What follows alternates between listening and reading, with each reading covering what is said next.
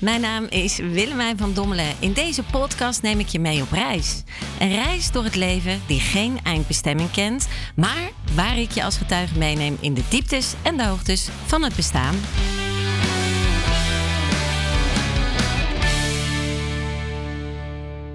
Tada, daar zijn we weer. Pink Rebel Podcast.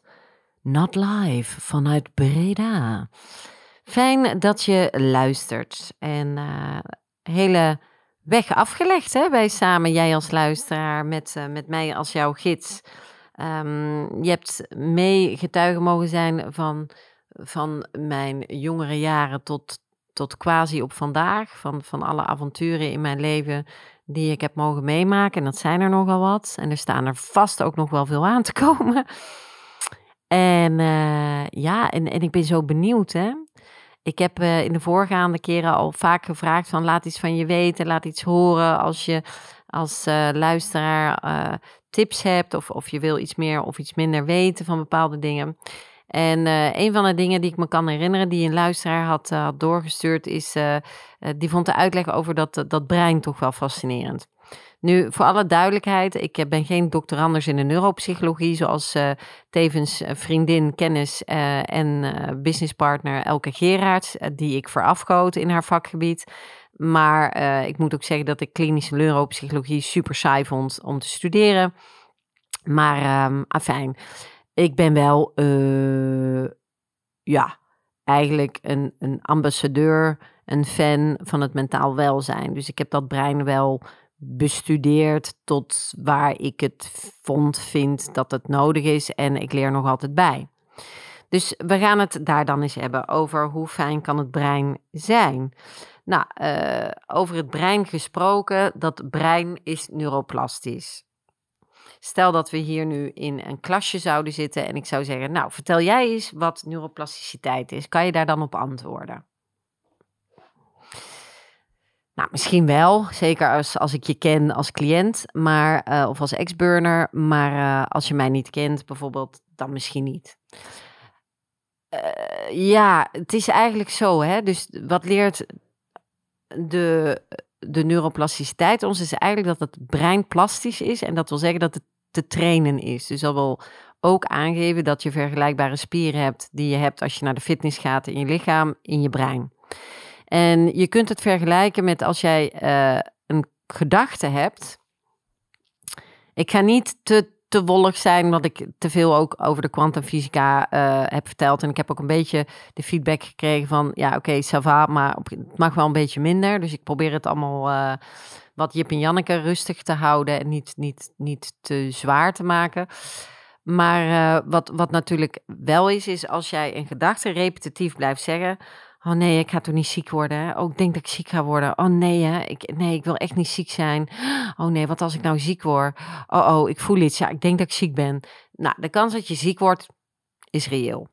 Dat heeft natuurlijk ook te maken omdat die gedachte, die, die, die traint een bepaalde uh, pathway uh, in, in je neurale verbindingen. Dus in jouw brein maakt die gedachte, bouwt eigenlijk een soort weg. En hoe meer je die gedachte herhaalt, hoe meer je van dat zandweggetje een snelweg maakt met beton. Beton? Nou ja, in ieder geval, je weet wat ik bedoel. Dan, dan wordt het dus een um, cement zeker, of is het beton, whatever. In ieder geval, maakt niet uit. Ik ben er al, daar ben ik in de bouw ben ik niet zo goed, maar ik weet wel dat als je er een snelweg van, van bouwt in je hoofd, van die gedachten, ja, dan gaat je brein die gedachten ook uh, ja, conditioneren. Hoe zeg je dat makkelijker? Die, die is getraind om die gedachten te herhalen. Doordat hij getraind is om die gedachten te herhalen, gaat hij die communicatie geven uh, vanuit het brein aan jouw cellen van jouw lichaam.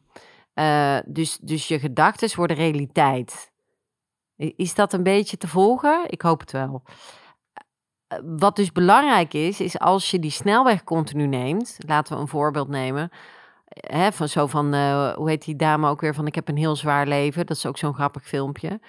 Ik heb een heel zwaar leven. Ik heb het al eens eerder in de podcast erover gehad. We noemen dat, uh, Elke Gerards noemt dat eigenlijk uh, de Calimero's van deze wereld. Jij bent groot en ik ben klein en dat is niet eerlijk. Dus dat zijn altijd zo de mensen die uh, zagen en klagen. En het ligt altijd aan de ander. En heel vermoeiend. Ik, ik kom absoluut niet overeen met dat soort mensen. Ik hou van iedereen en elke ziel is mooi. Alleen um, ik kan er niks mee, weet je. Dus, uh, dus ik, liefdevol geef ik die mensen een schop dat ze uit mijn buurt blijven. Ze komen in principe ook niet in mijn buurt, omdat ik energetisch dat we wellicht uitstraal. Maar als ik ze in de praktijk wel eens zie, ja, dan moeten we dus ook uh, teruggeven dat we die mensen niet kunnen bijstaan, omdat dat gewoon geen match is. En dan, dan verwijzen wij ze liefdevol door naar het derde. Dat zijn ook de mensen die heel hun leven in therapie zitten. Dus even buiten het feit dat je ook sowieso begeleid moet worden door een goede therapeut. En sorry dat ik het zeg, hart vanuit het hart. Er zijn gewoon heel weinig goede therapeuten. Dat is, dat is een feit. Maar uh, dan nog is het gewoon, weet je, dit zijn mensen die, die, die, die genieten eigenlijk onbewust bewust van een slachtofferrol. Nou ja, dus dat brein heeft die snelweg gemaakt. Ik ben zielig, ik sta er alleen voor, het lukt mij toch nooit in het leven. Um, uh, ik ben gefaald, ik doe er niet toe, niemand vindt me leuk. dus, dus die negatieve vibratie, die blijft zich herhalen. Dus die snelweg uh, in, in dat brein wordt gemaakt. Nu is er een interessant fenomeen wat ik niet heb bedacht, maar de wetenschap wel, en wat ik ook heb mogen leren, is dat doordat die snelweg wordt gemaakt en die conditionering, dus dat repetitief herhalen van die gedachten, bepaalde stoffen naar jouw cellen brengt van jouw lichaam. En die gaan dat als het ware, gaan die cellen en, en, en, die, die, die, die pakken dat op in geloofwaardigheid. Dus als die persoon zegt, uh, zie je wel, en het, uh, is allemaal niks van mij, en, uh, en ik, ik zie wel, ik, ik, ik, ik, word toch ziek en ik weet dat ik ziek word. En dan zeggen die cellen ook, oh, we krijgen hierdoor dat er ziekte is. Dus die gaat ziekte creëren. En dan kan je zeggen, ja, is hypochonder, maar het is echt bewezen. Dus dat mensen zichzelf ziek kunnen denken door gedachten. En die geloven dat ook, hè? Die geloven ook echt. Dus dat maakt het. Dus ik heb het, allee, dat maakt het zo boeiend hoe dat we ons brein kunnen trainen. Brain training. Dat is ook wat we doen bij PRR Consultancy. Het gaat eigenlijk, eigenlijk alleen maar over brain training. En de neuroplasticiteit van dat brein kun je dus trainen door, door die uh, neurale verbindingen eigenlijk of steviger te maken, die spiermassa nog dikker te maken, zoals Arnold Schwarzenegger zijn spierballen, maar dan in je hoofd. Of je traint je brein om die uh, spieren te verslappen. Dus uh, als we kijken naar negatief repetitief denken en je wil meer de focus leggen op positief denken en het gaat dus over omdenken en het brein trainen, ja, dan zijn er allerlei technieken voor die wij gebruiken uh, bij PRR om te zorgen dat je dat brein op die manier kan trainen. Maar um, ja, repetition is the master of all skills. Je moet het dan wel blijven trainen. Je moet het blijven trainen, want du moment dat je stopt, boep, dan gaat je brein automatisch die snelweg herpakken. Dus eer dat, dat zijweggetje uh, in je brein, een, een, een zandweggetje, eer die, dat dat zandweggetje ook weer een snelweg is ja, dat, dat kost echt training, dag in dag uit. Weet je, ik heb dat al eerder gezegd.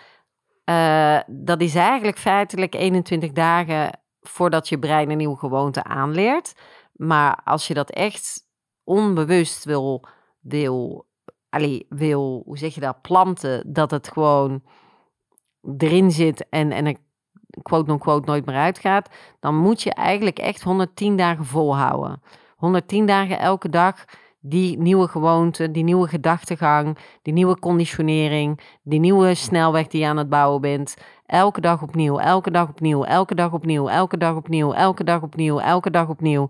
En wat gebeurt er vaak nadat mensen dat elke dag opnieuw hebben gedaan? Dat ze denken, het is wel vermoeiend, want het kost wel wat werk hè. En ik neem eigenlijk liever die oude snelweg. Boom. Oude gewoontes komen terug, negatieve gedachten komen terug, ziekte komt terug. Dus het is wel heel belangrijk om, om de het repetitieve van dat brein, om, om dat te blijven uh, sturen. Ik wil hier wel graag onderstrepen dat ik het niet, uh, dat ik dus niet wil zeggen dat je jou, stel dat je ziek bent, dat je die zelf hebt gecreëerd of zo, daar blijf ik liever van weg. Uh, ik vind de meest uh, bewonderenswaardige persoon die daarover kan praten. Waarom we ziek worden en hoe kan dat dan? Dat als je mindset supergoed is en je toch ziek wordt, hoe kan dat dan? Dan vind ik dokter Juriaan de beste spreker over dat topic. En die, geeft haar ook, uh, ook zijn boeks en zijn podcasts en zo. Dat is echt uh, de moeite waard. Hij kan dat als geen ander. Dus dat wil ik wel onderstrepen, dat ik dat hier niet wil, wil zeggen. Ik wil alleen je, zeggen, je kunt wel um, eigenlijk de realiteit zien, creëren zoals je die zelf wil, door repetitieve gedachten over en over uh, eigenlijk uh, te trainen.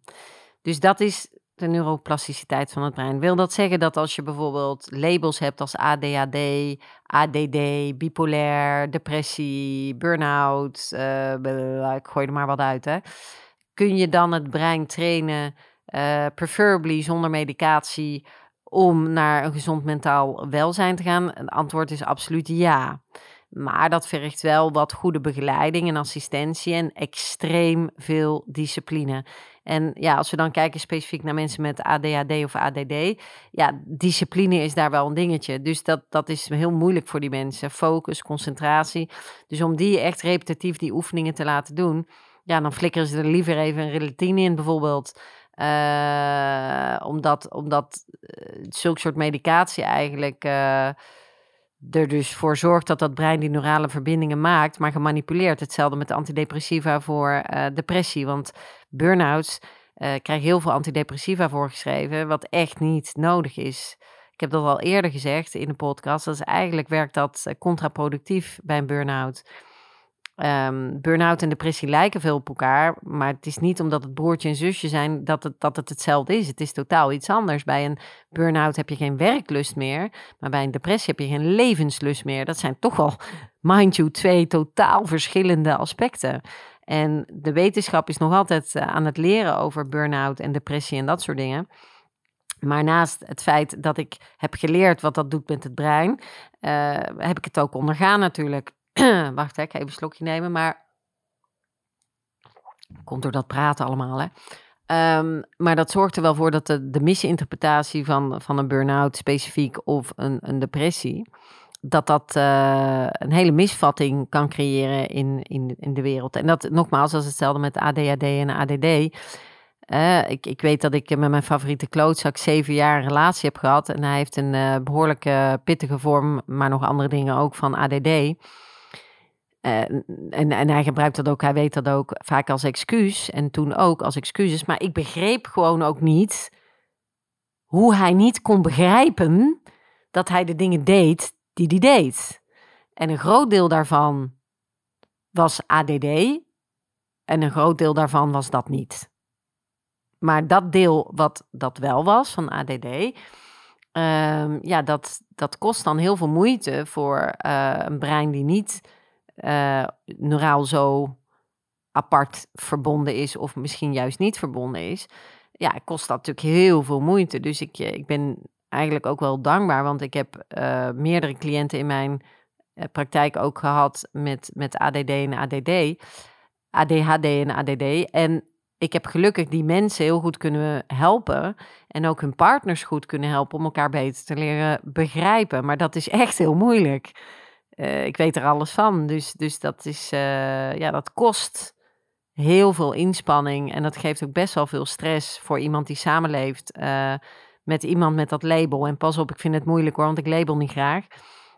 Maar er is dus eigenlijk prima mee te leven. In die zin van, het is ook niet heel dramatisch om, om ziektebeelden te hebben. En ook dat weet ik natuurlijk, want bipolair, uh, depressie, burn-out. Um, ja, alles hè, heb, ik, uh, heb ik eigenlijk bijna gehad. ADHD, ja, dat zal je niet verbazen dat ik dat label ook heb gekregen. ADD niet.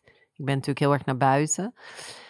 Maar um, ja, als jullie trouwens dat interessant, als jij dat interessant vindt, dat ik ook wat meer uitleg geef over type, bepaalde type storingen, verstoringen in psychosociaal welzijn, dan mag je dat ook altijd laten weten. En dan kan ik misschien wat meer afleveringen daarover maken. Jullie mogen, jij mag ook input geven hoe we deze podcasts ook het beste inrichten. Dus dat is absoluut geen enkel probleem. Laat dat zeker weten. Maar zonder daar dan even over in de diepte te gaan. Maar het is natuurlijk wel zo dat, ehm, dat je elkaar kan voeden en stimuleren en leren begrijpen. Ik denk dat dat het belangrijkste is. Toen ik uh, al die ziektebeelden had, ja, toen begreep ik mezelf natuurlijk als eerste niet. Maar dan was het ook heel moeilijk voor mijn omgeving om mij te begrijpen. En ik, ik denk dat uh, het begrip en het vinden van dat begrip en ook het begrijpen hoe je brein werkt, dat vind ik echt structureel uh, een gemis in, uh, in onze schoolse opleiding vanaf uh, de lagere school eigenlijk. Maar ik vind zoveel mis aan hoe het instituut ingericht is. Er zit zoveel druk vanaf quote-non-quote kleuterklas tot, tot, tot, aan ja, universitair niveau, zal ik maar zeggen. Er zit echt zoveel druk. En zo zonde, want je zou bijna denken dat kinderen geen kind meer mogen zijn. Ze moeten naar de voetbal, ze moeten presteren op school, ze moeten via een app huiswerk maken, uh, ze moeten de tafels, uh, hoeveel is 2 maal 2 uh, min 4 maal 80 uit hun hoofd kunnen. Um, ze moeten, ze moeten, ze moeten, ze moeten nogal wat. En ja, die prestatiedrang wordt dan eigenlijk door, door het brein geadapteerd als zijnde, oei, ik mag vooral niet falen. Terwijl falen is leren. Hoe kan je anders leren? Hoe kan je, hoe kan je een ervaring hebben als je hem net niet had? Leg mij maar uit. Maar eh, weet je, de ervaring maakt dat je hebt geleerd. Dus in plaats van dat ze op school zeggen, je hebt een uh, eh, 4 op 10, zouden ze moeten zeggen, oh, uh, mooi, je hebt een 4 op 10. Dat betekent dat je hebt geleerd. Goed zo. Weet je, met bij wijze van spreken een 1 op 10, je hebt het meeste geleerd van de hele klas. Nou ja, dus uh, ja, zo is het. Hè. Ik weet nog met mijn, heb ik ook wel eens verteld volgens mij. Had ik, uh, mijn vader wilde graag, ja, er zat ook wel wat druk. En mijn vader wilde uit voorzorg uh, voor de kinderen dat wij alle mogelijke dingen uit onze studie gingen halen die je kon halen. En dat deed hij eigenlijk omdat hij bang was. een soort vooringenomen angst vanuit zijn conditionering, vanuit zijn brein. Dat wij tekort zouden hebben omdat we behoorlijk verwend waren financieel.